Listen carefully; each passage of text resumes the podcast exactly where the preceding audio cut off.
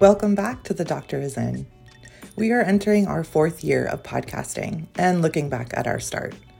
We started the podcast during the peak of the 2020 COVID quarantines in an effort to continue to speak with our colleagues when we could no longer meet in person. Over the next few weeks, as we return to our beginnings, we encourage you to listen to our guests' most recent interviews after you hear their first and see their growth and adaptation through these unprecedented times. First, we have our interview with Chris Higgins, originally recorded in April of 2020. Truly, thank you for growing with us.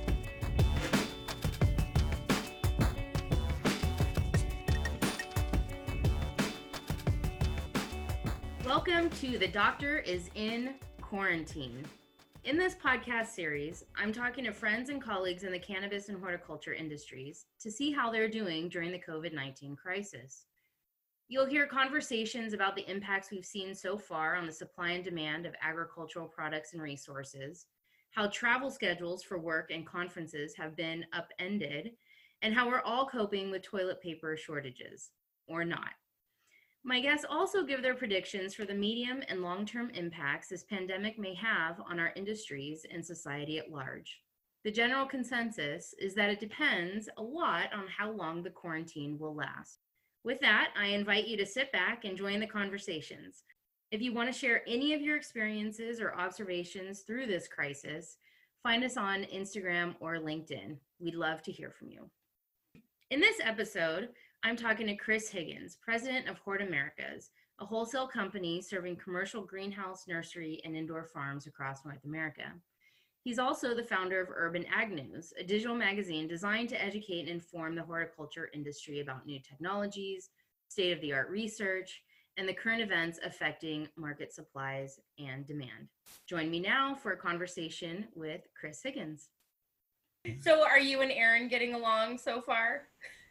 Yeah, I mean, it's the the thing outside of seeing each other, you know, quite a bit more. She's still working and I'm still working, so. Mm you know, I'm at my office every day. Um, I've got one or two employees here with me every day. She's, you know, veterinary practice doesn't stop, so she's at work every day. The weekends, she does have to work cer- certain weekends. So for us, we we had gotten to that age where we weren't very social anyhow. Mm. And all this was was a magnifying glass to say how little we actually did because our life hasn't really changed at all. So it's not it you know it's not we've got shelter in place order here. Uh, we have you know um, the local city governments are doing everything the right way. I think they could crack down a little bit harder in certain areas but currently there's about a thousand cases in dallas or the dfw area. But i can't remember what our total population is but it's between 8 and 9 million i think. Okay. so from a percentage standpoint it's not that to me, it just doesn't feel that bad. The hospitals, you know, it's not like New York City. We have quite a bit of hospitals. We have much newer infrastructure. Um, yeah, I don't know. Doesn't feel so bad. Yeah. We're at 7.8. Uh, I'm sorry. Where are we no, at? No, 7.8 million. Yeah, I'm sorry. We're closer to 7 million. I thought that's the projection is we'll be up over nine. Yeah, we've been growing a couple of percent per year. Um, I moved here in 96. And when I moved in 1996, it was 3.7 million. Oh my gosh. Yeah. And that really doesn't take into consideration like everything as far north as like Denton. There's a lot of people that live in a 90 mile radius that that doesn't really even consider. Is Dallas is is the entire state of Texas in a shelter in place or is it mostly like Dallas and Houston and Austin, like the big cities and surrounding areas. Yeah, the governor has not issued a shelter in place um, order yet. Mm-hmm. So it's really only your large cities. And in, in Texas, most of your large cities have Democratic mayors. Oh. And so the Democrats seem to be the ones that are pushing more for the shelter in place. Interesting. Uh, in fact, our lieutenant governor, Dan Patrick, was the Yahoo that was on Fox News that said that he thinks older people should go out and kickstart the economy because he's not afraid of dying. And well, that was him. That was him. That was our lieutenant governor. Wow. Well, um, he would be happy to know that Marcia went to the grocery store uh, last week uh, wearing a face mask and gloves and was appalled to see all the elderly people at the grocery store taking zero precautions and um, touching all as many tomatoes as they possibly could touch before picking, you know, the one that was roundest or reddest. And she came home and immediately took a shower and washed her hair, which she doesn't do except every 10 days. So it was a really big event in the house. So I, I know that I'm going to be the next one that goes to grocery shopping uh, because it will be too soon for her to wash her hair. wow. so yeah, you you uh, Mr. Patrick um, will be happy to know that that older people are listening to him. Good, good on those old. I called my mom and dad up and I said, "Hey, it's been nice knowing you guys, but you know, good on you. Go get the go get the economy started again." Because they're the ones driving the economy. Yeah. Yes. My mom wasn't having any of it. She's just she's still locked in that in her house. oh my god, mine too. My mom is like she she spent a thousand dollars on groceries a couple of weeks ago and she's like we have enough groceries for six weeks. And i was like mom where are you putting all this food? You already have like filled pantries an entire freezer full of like home delivered you know meals. Like where did you put all of this food? And she's like oh you know like it's just like in the garage and it's in the office. And i'm just like oh my god so uh, she also is wiping down all the light switches, all the doorknobs, everything in the house every single day, not letting any people in. She's just that paranoid. I'm like, okay, 99.99% of germs get killed. So, okay, do it a couple times to make sure it's 100%. But I think you're good. It's been two weeks. I, I was actually talking to my guy because, you know, for the most part, it's just me and another guy here at the office and we've set it up where he's I've moved his desk out to the warehouse. He's basically shipping and receiving, but he's not even using the indoor. The, we have a restroom in the warehouse and we have one in the office, right? Yeah. He's only using the restroom in the in the um, warehouse, and I'm using the one here. And I was like, why in the hell are we cleaning everything so much? cross contamination is so unlikely. I know uh, I mean, we're still obviously getting deliveries, and so we leave all the boxes and packages outside. But of course, you have to open the box, so it's like impossible not to even touch the packing materials, even if they're not coming in. It's just, yeah, it's so hard the containment. I, I mean, if they really wanted to lock it down, they would stop deliveries altogether. Um, but that would create a, a major panic, I think. So that's not going to happen. But yeah, it's hard to know what to do. I mean, so you guys are still shipping and receiving. That's that seems like a good sign. Do you think that's going to keep up? Yeah, I mean, so right now, I don't know. Pretty much all everybody in our space has been listed as a essential business. Even some that question how I even I question some how we manage to stay essential businesses. But right now, everybody in horticulture has been deemed an essential business, especially if you're a warehouse um, because you're selling fertilizers and other things to keep crop, crop production happening. Okay. So, you know, we we are taking some I guess you could say we are taking some precautions with incoming shipments. So if it's coming from within inside the US and it's coming from an area especially that might be a hotspot, then those those packages are being quarantined for 72 hours. Much as you know, much of our business is imported from Europe or from Asia. So, and that's mainly ocean freight. So nobody's touched that box for anywhere between four and eight weeks. So that you know, based on everything from the World Health Organization or independent, you know, independent studies you can pick up from universities, most everything we buy is on cardboard cardboard's got a 72 hour you know um, half life with the virus. So there's essentially no way that uh, you know like our grodan there's no way that grodan could be infected by the time it gets here. Hmm. interesting. I was talking to suzanne wainwright yesterday who was saying that uh, shipments from europe for uh, biological control agents are uh, pretty hard to come by or will be soon that they're saying that you need extra lead time in order for them to get shipped and to arrive. Uh, that it's not necessarily that shipments are stopping it's just there's longer delays. And i don't know if that's because um, all of a sudden there's a bigger demand for them or if there's something slowing down the process process in shipping them or maybe they are being put in quarantine for some period of time that's creating a delay but um, yeah it sounds like things coming from europe is uh, not necessarily as speedy as it w- was before COVID. I would. Uh, so we, You're we're importing. necessarily. Yeah, I would say we're importing so much stuff from around the world. And when I say we, I'm not speaking of Hort America specifically. That just as an industry, right? We're importing mm-hmm. so many things from around the world. Currently, I have not seen a slowdown with anything coming out of Europe. Wow. You know, remember for most of us doing international business, this is not a new thing.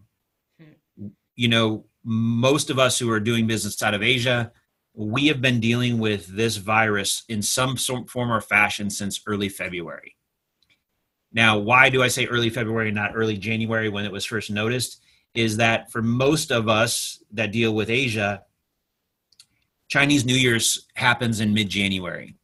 And so we all are preparing ourselves for the entire country to shut down anyhow as everybody takes their Chinese New Year holiday. Huh. What we noticed is that as as everybody came back to work in mid February, that there were fewer people that came back to work because the disease had kind of or the disease, the virus had kind of taken its stronghold. Now what that did is that impacted certain products and it didn't impact other products we saw some delays on certain products, but we never saw cancellations of orders, with the exception of a, a, few random products. Like one product we ran into a problem with was bamboo. For whatever reason, the bamboo tr- supply channel was greatly affected by this. And it probably has something to do with the types of facilities that people work in, um, you know, the type of labor they're using, and the location in terms of what province within China that they're located at but that was the only thing we've seen a slowdown slowdown on since uh, we started dealing with this in early February, mid February. Interesting. So you were already anyway kind of geared up for delays or postponement postponements to happen. So you probably had already placed your orders early enough that they were already being shipped before things really started shutting down anyway at least and, and in Hort Americas, that's going to be our situation going into the spring, regardless. Hmm. Is if you look at the majority of the greenhouse industry, you don't want to not have your spring orders in place well with a lot of lead time, right? Right.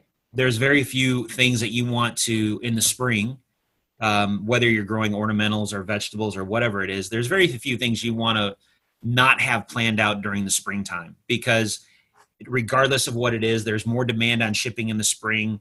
There's more demand on greenhouse supplies in the spring. There's more demand for all of these things in the spring. So you know there's not a lot of waiting till the last minute to order from january to june 1st I, I keep thinking weirdly that the timing of this virus has been a little bit fortuitous for farmers and agriculture and horticulture in general in that it happened now right before spring. People it's given some people already time to plan to plant different crops. I, have talked to some people who have diversified their crops based on this crisis um, but also like you just said that they already had their orders and shipments in place that at least uh, in the west we had a really nice february so a lot of people got a head start on planting or at least setting up their farm before it started raining and getting cold in march. We got winter in the spring. And it just it seems like such good time i mean if there could be a good time for agriculture we hit it um, somehow. Uh, so, yeah, I don't know. I, I, feel like we all were in sort of a lucky place um, in terms of the timing. I think, I think a lot of that also depends on. I, I think it really depends on what sort of farmer you are and what Mm. sort of scale you have. Right. Um, you know, from a farming aspect, you know, the larger you are, the less chance you have to make any changes. The smaller you are, the more you can bob and weave and and kind of uh, try to address local, hyper local market issues. That's. So if you're, you know, if you were a big strawberry farmer in California, your crop was going in regardless. yeah, you're you're still a big strawberry farmer. Yeah, you didn't automat, you didn't, you know, wake up one day and say, "I'm going to be a tomato farmer." That's not likely to happen. Um, so it just really depends on your size and scale and the types of crops you're growing. You know, the ornamental guys, they made their decisions last fall. I mean, all that stuff was booked in the fall.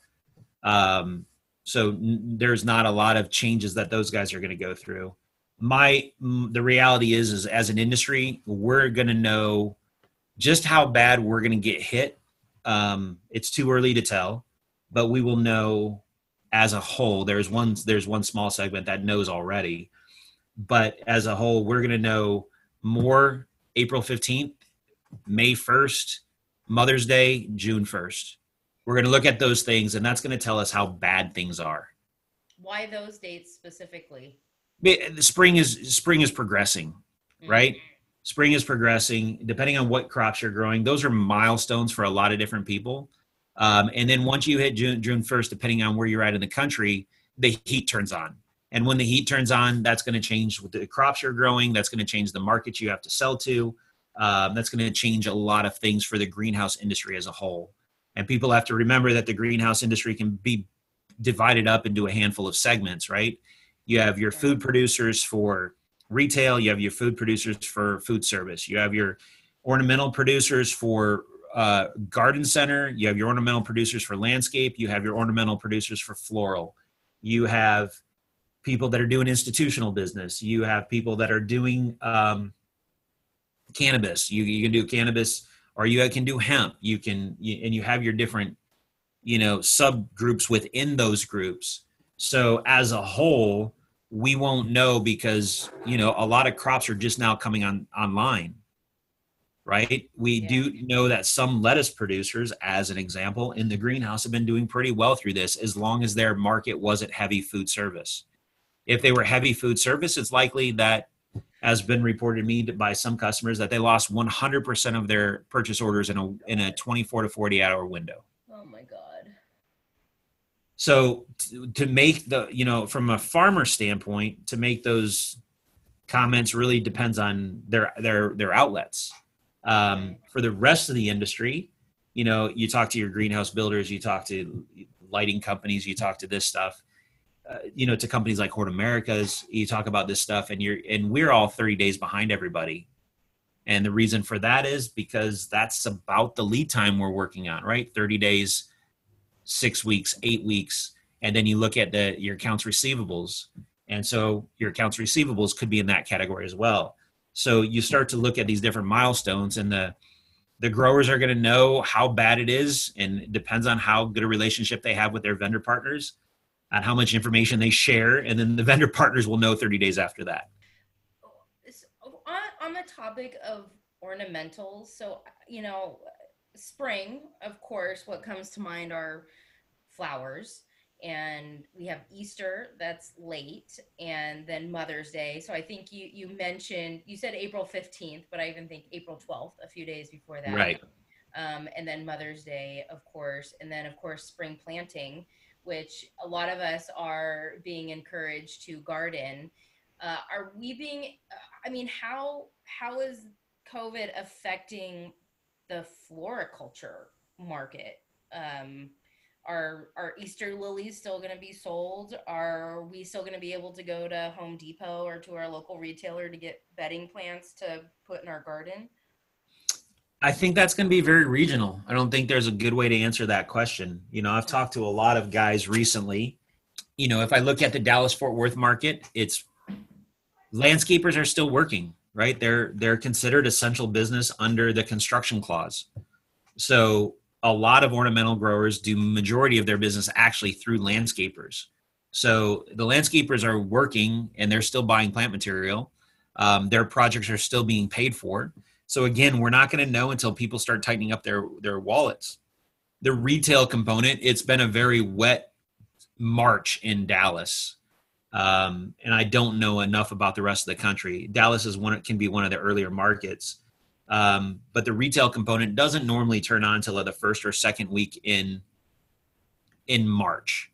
And so, because it's been wet, it would likely have not been a great March anyhow. Because you look at the weekends, people go out and they buy their plants on the weekends. If it's raining, they don't go out and buy.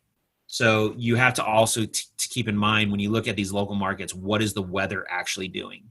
A wet March leads to no sales. A wet March, specifically on the weekends, makes it even worse. And then you're going to look at you're going to look at those things as they impact April and May as well. And then you start the market will start turning off as you go from get closer and closer to June 1st and then work your way north. So it's unlikely that many of the growers in the north have felt too much pain yet because I know in Michigan they had snow last week. I know in Minnesota, I think they're scheduled to be 39 degrees on Friday. So it's not going to be like you you've got to look at these things regionally and look at how weather is impacting what would be the normal consumer habits anyhow and then see how much can how condensed that buying season is going to be for people in those parts of the country So, kind of the same outlook that you would have in general, say season by season, or uh, just watching weather patterns. It's just that now, just that now we have this extra variable thrown in uh, of uncertainty and how it's going to impact markets under the expectations or under, I guess, what we normally know. Yeah. we would normally respond to changes in weather patterns or changes in consumer patterns based on the weather, based on whatever. Yeah, and and now we're going to start to look at disposable income, right? As more and more people get laid off, you know, um, you hear some scary record numbers in ter- terms of unemployment in a very short period of time. Yeah. You know, what is that going to mean to luxury purchases, which a lot of the ornamental growers fall under? Mm. Um, you have a whole nother group of growers that sells through the floral markets that go through grocery stores and you know what's going to happen with those is mother's day going to be a big you know buying flowers on mother's day is a big deal so what's going to happen to all the orchids that are normally sold on mother's day all the bedding plant or hanging baskets that are sold on mother's day all of the you know the arrangements that are sold on mother's day it there's just it's right oh, now Oh, yeah, way nobody's gonna want to buy an arrangement that's been touched by people. and we're yeah so we're way too early to know today Oh my gosh. and then we're you know the the truth is anybody who's making a ton of predict predictions with any degree of certainty is just really probably making stuff up because when was the last time we as a country went through a pandemic? 1918 Yeah, a hundred years ago, and we are still bleeding out people, uh, trying to cure them. So. Yeah. Yeah, so it's unlikely that anybody has the experience to say well this is what's going to happen. And it's more than likely that as we look back in history being the only part that will get it right as we look back and there's going to be a you know we're going to talk about things the pre-covid economy and the post-covid economy. Hmm and that that's you know that's what's going to happen and you know there's going to be a lot of there's going to be a lot of changes some good not some not so good. There'll be new opportunities created. Um, you know you're you're going to be you're looking at a ton of people in the bio uh, pharmaceutical space or the the pharmaceutical space or the medical space that are looking at opportunities to innovate and advance you know technology within those spaces and then you're going to have other spaces in the industry that are going to get hit pretty hard within industries and so who knows What do you think is going to happen to our um, conference and events industry? Do you think it's going to change? You're the one person I feel like who might have thoughts on this other than me, but I mean, it, it's yeah. I'm my schedule has been freed up so much, and I had already planned, Chris, on taking the fall off. I had already declined a few offers to talk in the fall because I was like, no, I'm I'm doing so much this spring through June that I I want a few months off, and my few months off came early, uh, and it's been lovely. And you know, it, in the midst of this, I'm having these conversations. I'm doing a, a, webinar with a colleague in a few weeks, just talking about odor control, something I normally wouldn't do. Uh, and of course, we see all these other webinars and educational opportunities pop up. People have asked me to put my workshops into an online training class. And it's just like, oh my gosh, like that sounds so daunting. Well, now all of a sudden that sounds really interesting. Um, I, but I'm just sort of curious. I mean, do, do you think that it, we're going to go back to the activity level in terms of in-person conferences when this is all over? Or do you think that it's going to get scaled back and maybe there's going to be more online conferences that we can attend? Um, i would say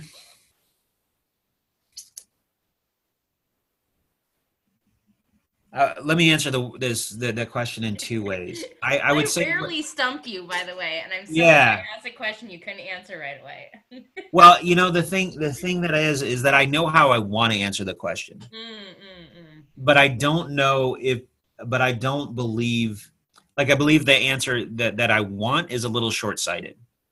Okay. So, and what I mean by that is one of the things that concerns me about this is the social distancing aspect of everything. Mm-hmm. And what I believe is that when we go to online education, which is what you're referring to, I, I think, yeah. online education, online communication, it's my opinion that the, the quality of information received, I don't want to say delivered, because that's going to be based on the person who's creating the content the quality of information received, I think, is less.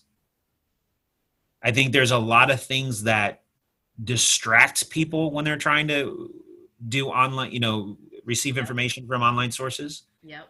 I, I think we have a tendency to jump around and not focus.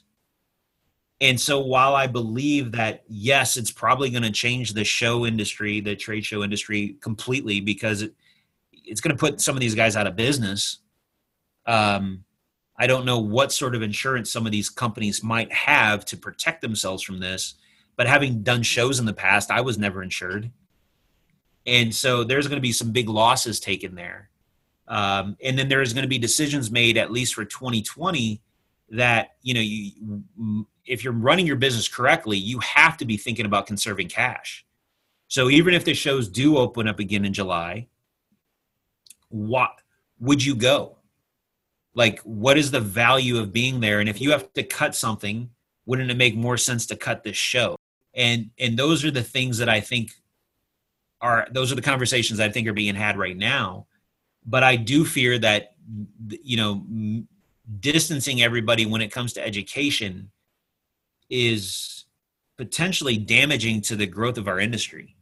Yeah. i do feel that people even though this is not going to be a popular comment I do feel that those companies that build walls around their businesses and only innovate within those walls are some of the companies that will not be successful in the long run. Those companies that get out, that engage, that develop personal relationships, that I feel that there's a lot more value in that than what people recognize today. Yeah, I mean, ultimately, everything is a, a people business yeah. whether we want to believe that or not whatever whatever gadget or whatever service or whatever it is that we're selling um, it's ultimately going to a person that is going to somehow take value from that whether it's something they eat or it's something that they put on their farm or put on you know change the oil in their tractor whatever it is it's always a person that is going to benefit from that thing that you're selling. Um, or educating them on. And it's that yeah, relationship I mean, between those two individuals it's that relationship between that those two individuals that determines how much value can be found. Mm-hmm. right? It's that relationship between those two individuals or those two entities that allow people to explore the true value of a product or a service. And you know i think that if we pull back completely and those shows don't come back I think a lot of those relationships will struggle to be built because it's becoming more and more. You know, one of the beautiful things about a show, and I know you already know this, but one of the beautiful things about a show is if you manage your calendar correctly, your dollar invested per time with customer is far less than trying to visit everybody, you know, at their oh facility. my god, yeah. For sure. I mean, and I can't even tell you how many times I've gone to a show and it's just you know we meet each other and it's like oh my god it's so nice to finally put a face to a name you know Right. i mean some of these people i mean one of the beauties about the work that we do is that we can do it from anywhere right when we Right. started dr greenhouse we're like what where do we want to live we can literally do this you know we could be in japan we could be in seattle we could be in i don't know europe you know oh, okay we'll just stay in sacramento you know that's, that's fine um, but yeah, I mean, so everyone in our office is working remotely. I'm still going to the office. Marcia is coming with me and painting while I work and managing our vertical farm. I should send you a picture of that, uh, which we have tons of fresh lettuce and arugula, which is awesome. Uh, but yeah, we, even though we can do our work from anywhere, even though we've done a lot of projects that might last a year, uh, and we don't we've never met that person as soon as we get the opportunity to meet that person it's really exciting. Yeah. it's so exciting to finally get to talk to that person and see that person's face and there's nothing like body language right? There's nothing like actually having a physical presence. And i i mean and i what you said the quality of information received I 100% agree with you because I, I mean, I think all of us have been guilty of this. You're, whether it's in a conference call or you're in a webinar or whatever it is, if you are not the person totally engaged, you're not the person totally engaged, and you're probably distracted by other things that are around you. And I think that's been one of my pushbacks in doing online workshops is that I rely so much on group activities and exercises and making people be active in a classroom to drive home the lessons learned that I don't know how to create that engagement online. And I don't think that you can. Like we could have like quizzes and we could do like these other things and we could still have it set up where 20 people or whatever joined the class, but even then those people aren't seeing each other face to face and the you know and i think that's been one of the biggest uh benefits and and maybe things that uh, i didn't expect is how many people have left our workshops that really enjoyed the networking and even in a small gathering but I, I love seeing people working together in these small groups and they're forming relationships. You know they all came to learn a specific subject matter, but they also in the process met each other and created new relationships and friendships and business contacts and how you do that online, how you create that trust. I don't, I don't know. Um, and you know, personally, I would love to not have to travel so much, but I also love traveling and get, you know, I get antsy if I'm not out meeting people and, um, I don't know. I love to meet people. I love to talk to people. So how how do you how do you do that well um, through through a computer screen or a telephone? It's hard. Yeah, I don't, and I don't know if you can replace it. I know a lot of people, especially people that truly believe in the gig economy, feel that it's not a big deal. But yeah, I, I just don't. I don't know how you replace it. I don't think you can. And and I do think that in the short term, you know, having these webinars and free classes and the things that are being offered right now is great to keep people engaged at some level in their industry and in their community but i think one of my predictions or maybe hopeful prediction is that when this is all over that we all have more gratitude and appreciation for each other's company. Yeah, for for face to face relationships uh, even though this is forcing us into more social media i'm hoping that this will uh, and the the outcome will be more social interaction i don't know if that's the right word but yeah yeah. It's there's a lot of ways to look at it, but I, I would agree with you as well. I think it's gonna, you know, for some of us, the break is nice. You know, if we weren't stressing out about everything else, that's all the uncertainty that's surrounding our businesses going forward. The break isn't you know having a break like this a forced break is not a bad thing. Mm-hmm. um, it's just you you know the uncertainty is the bad thing right now. But i think I, I do believe i don't think there will be as many shows at least not in the short term. But i think when we i think when everybody gets back to work there's going to be a desire to share war stories. There's going to be a desire to reconnect with people in the industry that you've built these relationships with.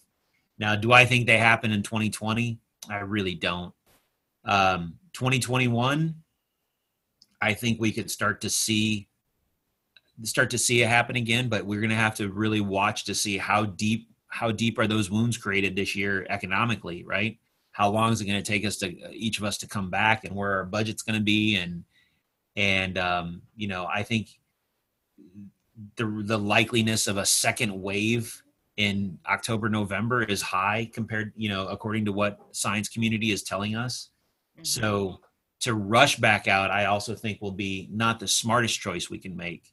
Right. Um, so maybe summer of 2021. I mean, maybe that's when things we start to see some normalcy in the in the industry and the events.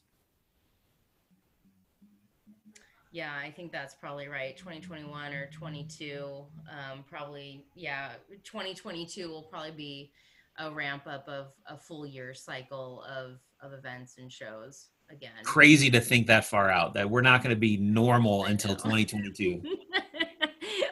I'll talk to you in a year and a half and we'll see where we're at. right? if I make it that long. we will. We will. I have no doubt. I have no doubt.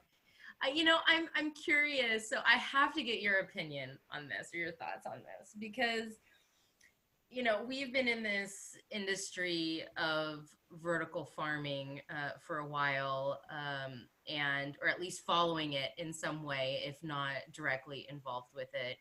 And uh, you and I both know that you know there's sort of two sides of the conversation. That this is the future of farming, and the naysayers that you know the the benefits that you're touting uh, aren't real. Uh, such as, oh, okay, you're saying that you're growing lo- locally to create jobs and reduce the carbon footprint of transporting food 3000 miles from california to new york like that's that's just a dumb idea.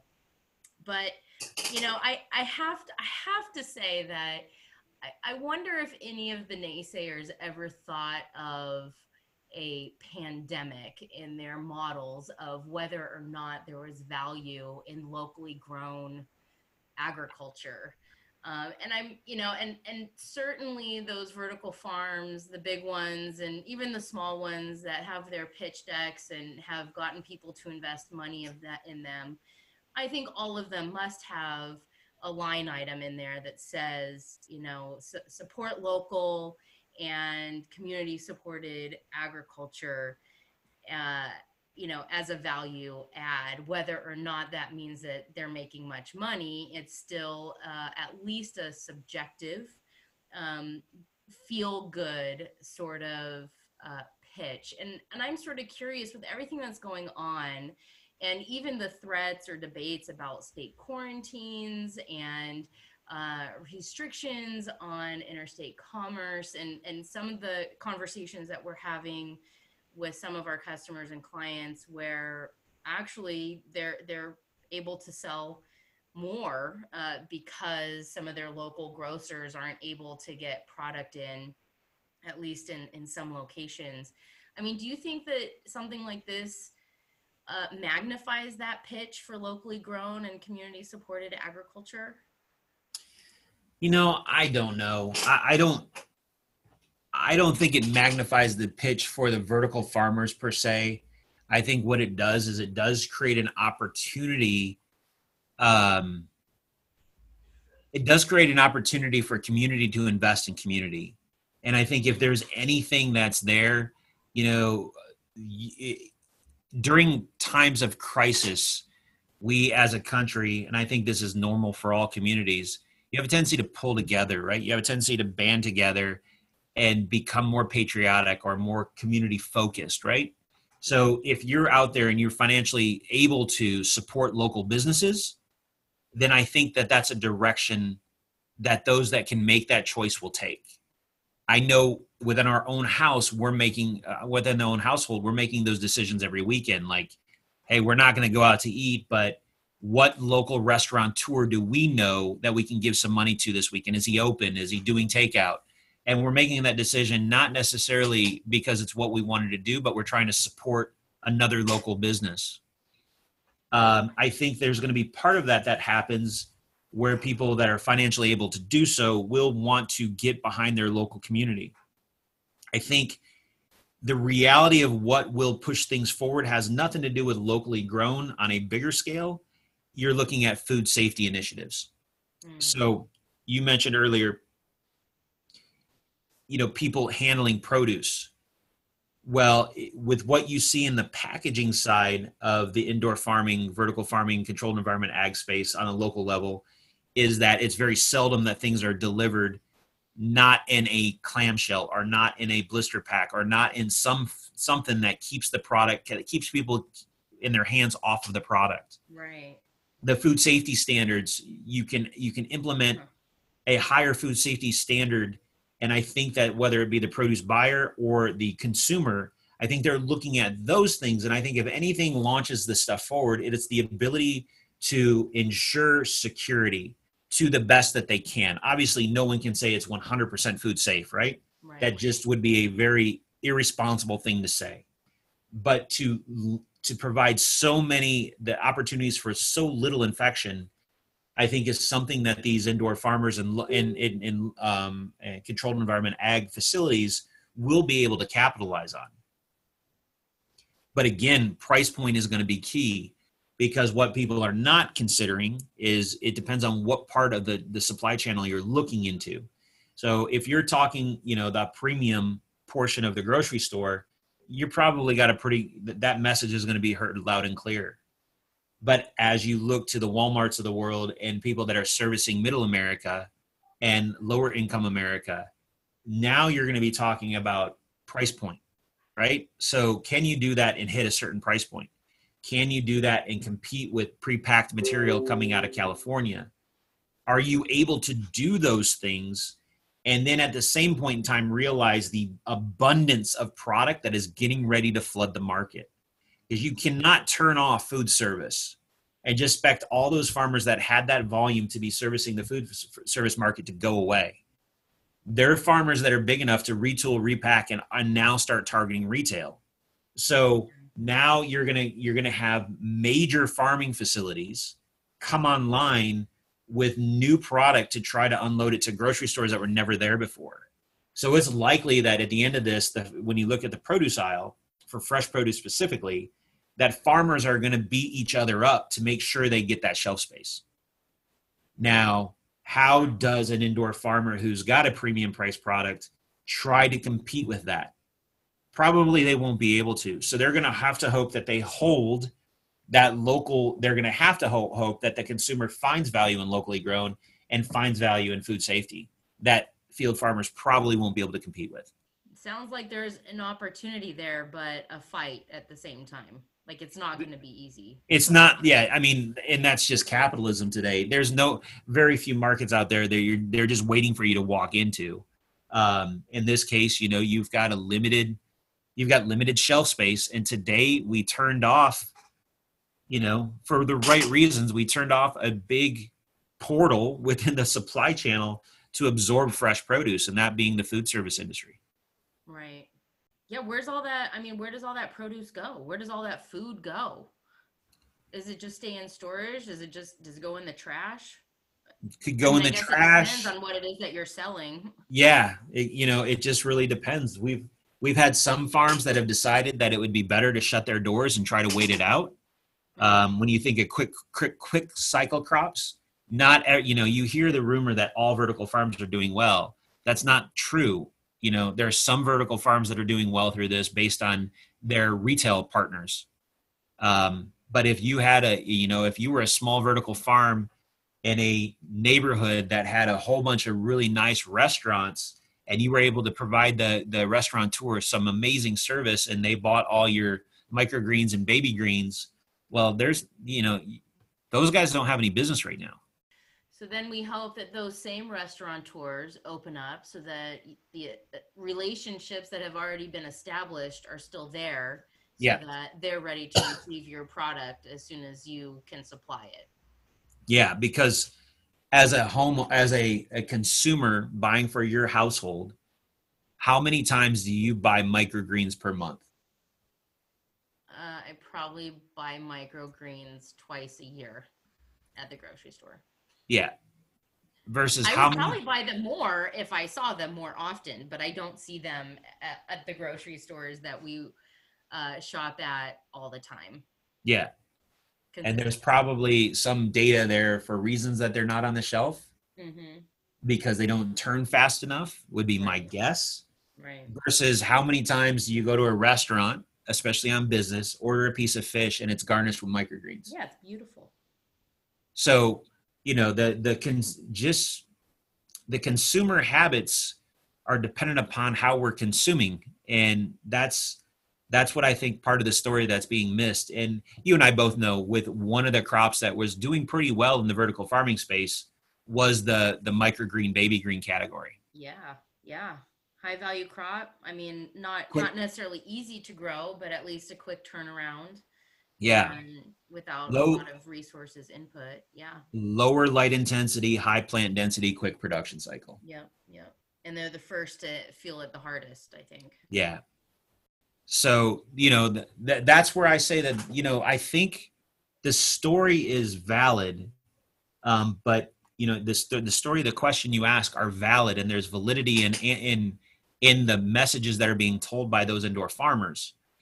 But it depends, you know, go back to who's receiving the message is really going to be dependent upon how much value that story has. Right.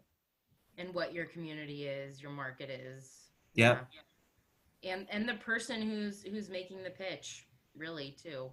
Um, I mean, the I, I I do feel like the the indoor farmers that are out there, the vertical farmers, are are pretty good um, at pitching their idea to be in existence in the first place. But you know, being good with investors being, versus being good with your community, I think is a maybe a different skill set. Yeah. Well, a different skill set and a different budget. that gets in the marketing budget, right? So you have to be well funded to be able to tell that story over and over again. That's funny. Yeah.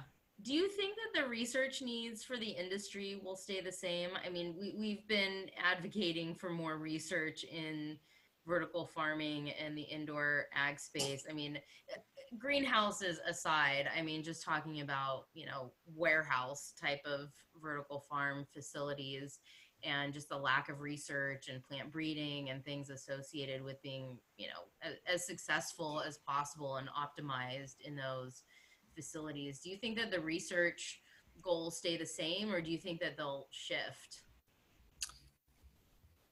I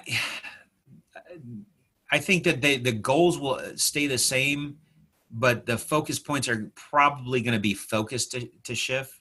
Mm, Um, and again, I think it comes back into the economic side. You know, if if by some miracle, you know, by the end of May, the economy turns back on, then we there probably won't be a ton of changes. yeah, yeah. But if that if it, it if it prolongs and it keeps going, um, then I would imagine that all these things change. You know, where the funding is coming from will change the conversation of what research needs to be had.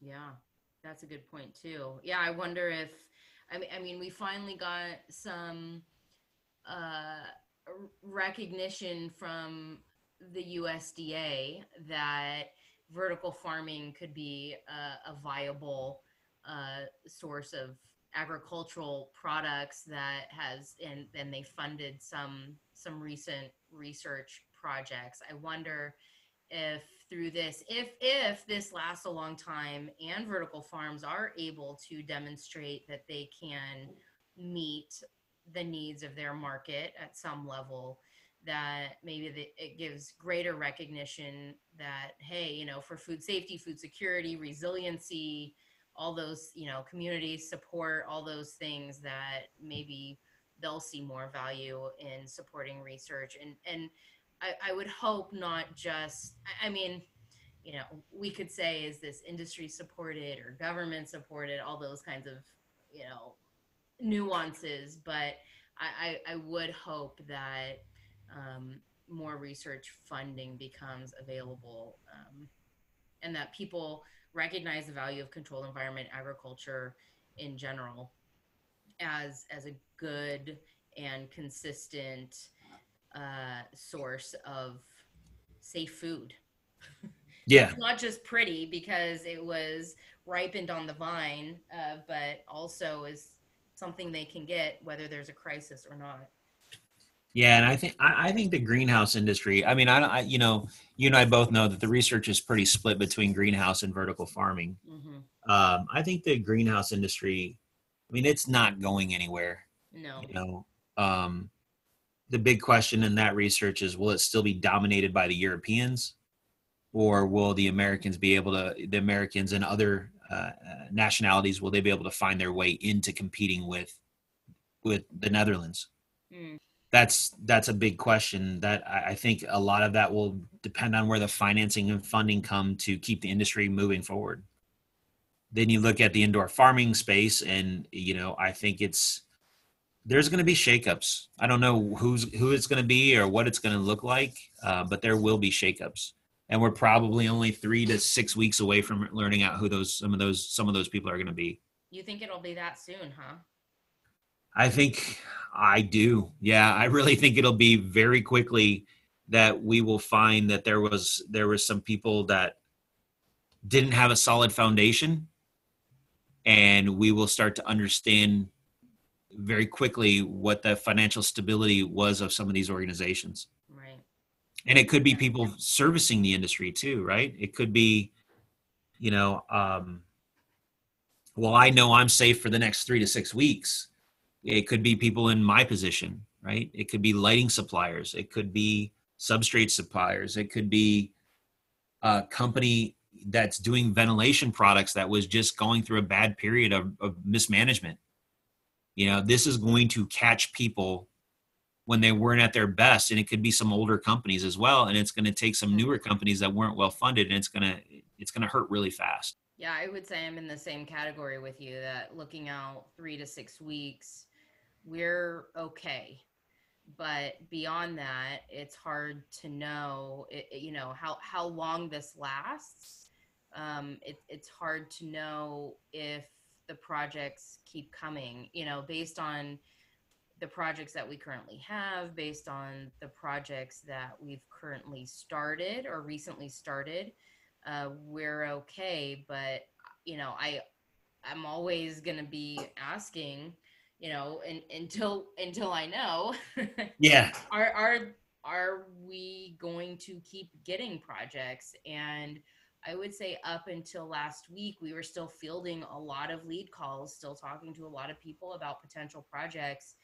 And this week it has markedly reduced the yeah. number of those calls. And it's like okay well i you know i mean that's not atypical where there's a light week or two. But if a light week or two turns into a light month then then we worry and I was I, I would say this, and I've said this to multiple people, and I d- really don't mind going on the record and saying this. This is not the worst thing to happen to Hort Americas in the last two years. so years yeah, so if, for me to say that would mean that we've gone and we've ha- we've taken our bumps and bruises. Like we've we've taken some pretty good knocks in the last couple of years, and what that forced me to do is realize that number one, I did not have a sexy business that most people were interested in. Mhm. And so the nice part for me is that we did build some safety nets for ourselves. So we can we can take a couple of big hits and come out the other end okay, right? But like everybody, you can't just keep getting punched and not go down, right? That's just not possible. And so we felt the same thing you did up till Thursday of last week. I was like, wow, things are just not slowing down. What's going on here? yeah and then all of a sudden, the faucet didn't turn completely off, but it became a trickle. Yep. Right. And it, like you, that's not completely unusual for the springtime because your customers get really busy. You do have some slower weeks, you know, and in the springtime, you're not doing a, like for me in the springtime, I'm not doing a lot of selling. I'm doing a lot of servicing. Right. Because my, the people who I'm working with are busy growing. And so we just don't, you know, what will this look like in June or July? Yeah, it's, it's too early to say. Yeah, it's hard to guess. You know, I don't want to guess. It, this is one of those things I think leads to anxiety. That is, um, this is something we cannot outwork, right? And this is my opinion only. I can't work harder and fix this. I can't work longer hours and change this. I can't yell at my staff and make them do better, right? None of those things will affect the outcome of this situation. so it is what it is. I'm not gonna. I I have enough anxiety. I won't let that. I won't let the anxiety of something completely outside of my control take me down. Yeah. No, I, I I hear you, and and I am grateful that there is some that there is a stimulus that is there to fortify us at least in the short term um, if if we need it and i'm grateful that i that we are still busy. I'm keeping my same schedule. I'm still starting work at five in the morning. I mean i'm busy enough to have to do that and i'm grateful for that and then i can keep my employees busy at full speed ahead. But i do think that not traveling also helps curb some of that anxiety is that i'm home i'm grounded literally grounded and just being around loved ones helps for sure and distracted by working Yeah. If I was, if I had a job where I was like just sitting on the couch, this would be horrible. it would be horrible Yeah. I'd rather be working, even if it's busy work. I'd rather be working. Yep. Well, I'm glad you're doing well. I'm glad um, the horticulture industry still needs us for now. Uh, do you have toilet paper? We're good on toilet paper. Heck, now now at the office, you know, we stocked up at the office, and now I'm the only one here. I think I'm good for, until everybody comes back to work. nice, nice. Well, now I know who to call if we start to run out. So there you go. uh, I, I have noticed too that we've become less wasteful, at least of food, which you know is, is hard to admit when you're out preaching not to waste food. Uh, but uh, you know, leftovers we eat every crumb and every last bite, and uh, have a lot more meat in the freezer than we normally would because we like to shop you know every couple of days uh, and sort of plan two days out as opposed to an entire week out in terms of what we want to eat. And so you know we've we know what meals we typically make and that we like and are sort of comfort food. And so we've stocked up on the the meat at least that we need for those meals and stuck them in the freezer and take them out as needed. What we do keep running out of and i don't know why we can't figure this out is onions. We use onions all the time in everything. That is a strange thing to keep running out of. Bag of onions. Yeah, that seems like an easy one to fix. I think so, and and I don't think that there's a shortage on onions, so we should be okay. But and we're lucky too because we do like to cook. I I can just imagine that there are people out there who are used to going out to eat and I don't know what they're eating. I guess probably a lot of frozen pizzas and canned beans or something. Stuff that's easy, fast, and quick, especially if their house is filled with children. Yeah, for sure, for sure. Yeah, you and I are, I guess, I don't know, uh, we don't have kids, so we don't have to worry about those extra mouths to feed or butts to wipe. So, Or keep busy because they're going Yeah. insane from being at home for this long. yeah, it's, uh, you know, it's, I've had some interesting conversations in some of my meetings, and, you know, I'll, I'll say even with men who I, I had a meeting last week and uh, one of the guys was like, "Okay, I have to get off the phone right now. My wife is, you know, looking in the office at me with her stink eye because it's my turn to teach the kid math."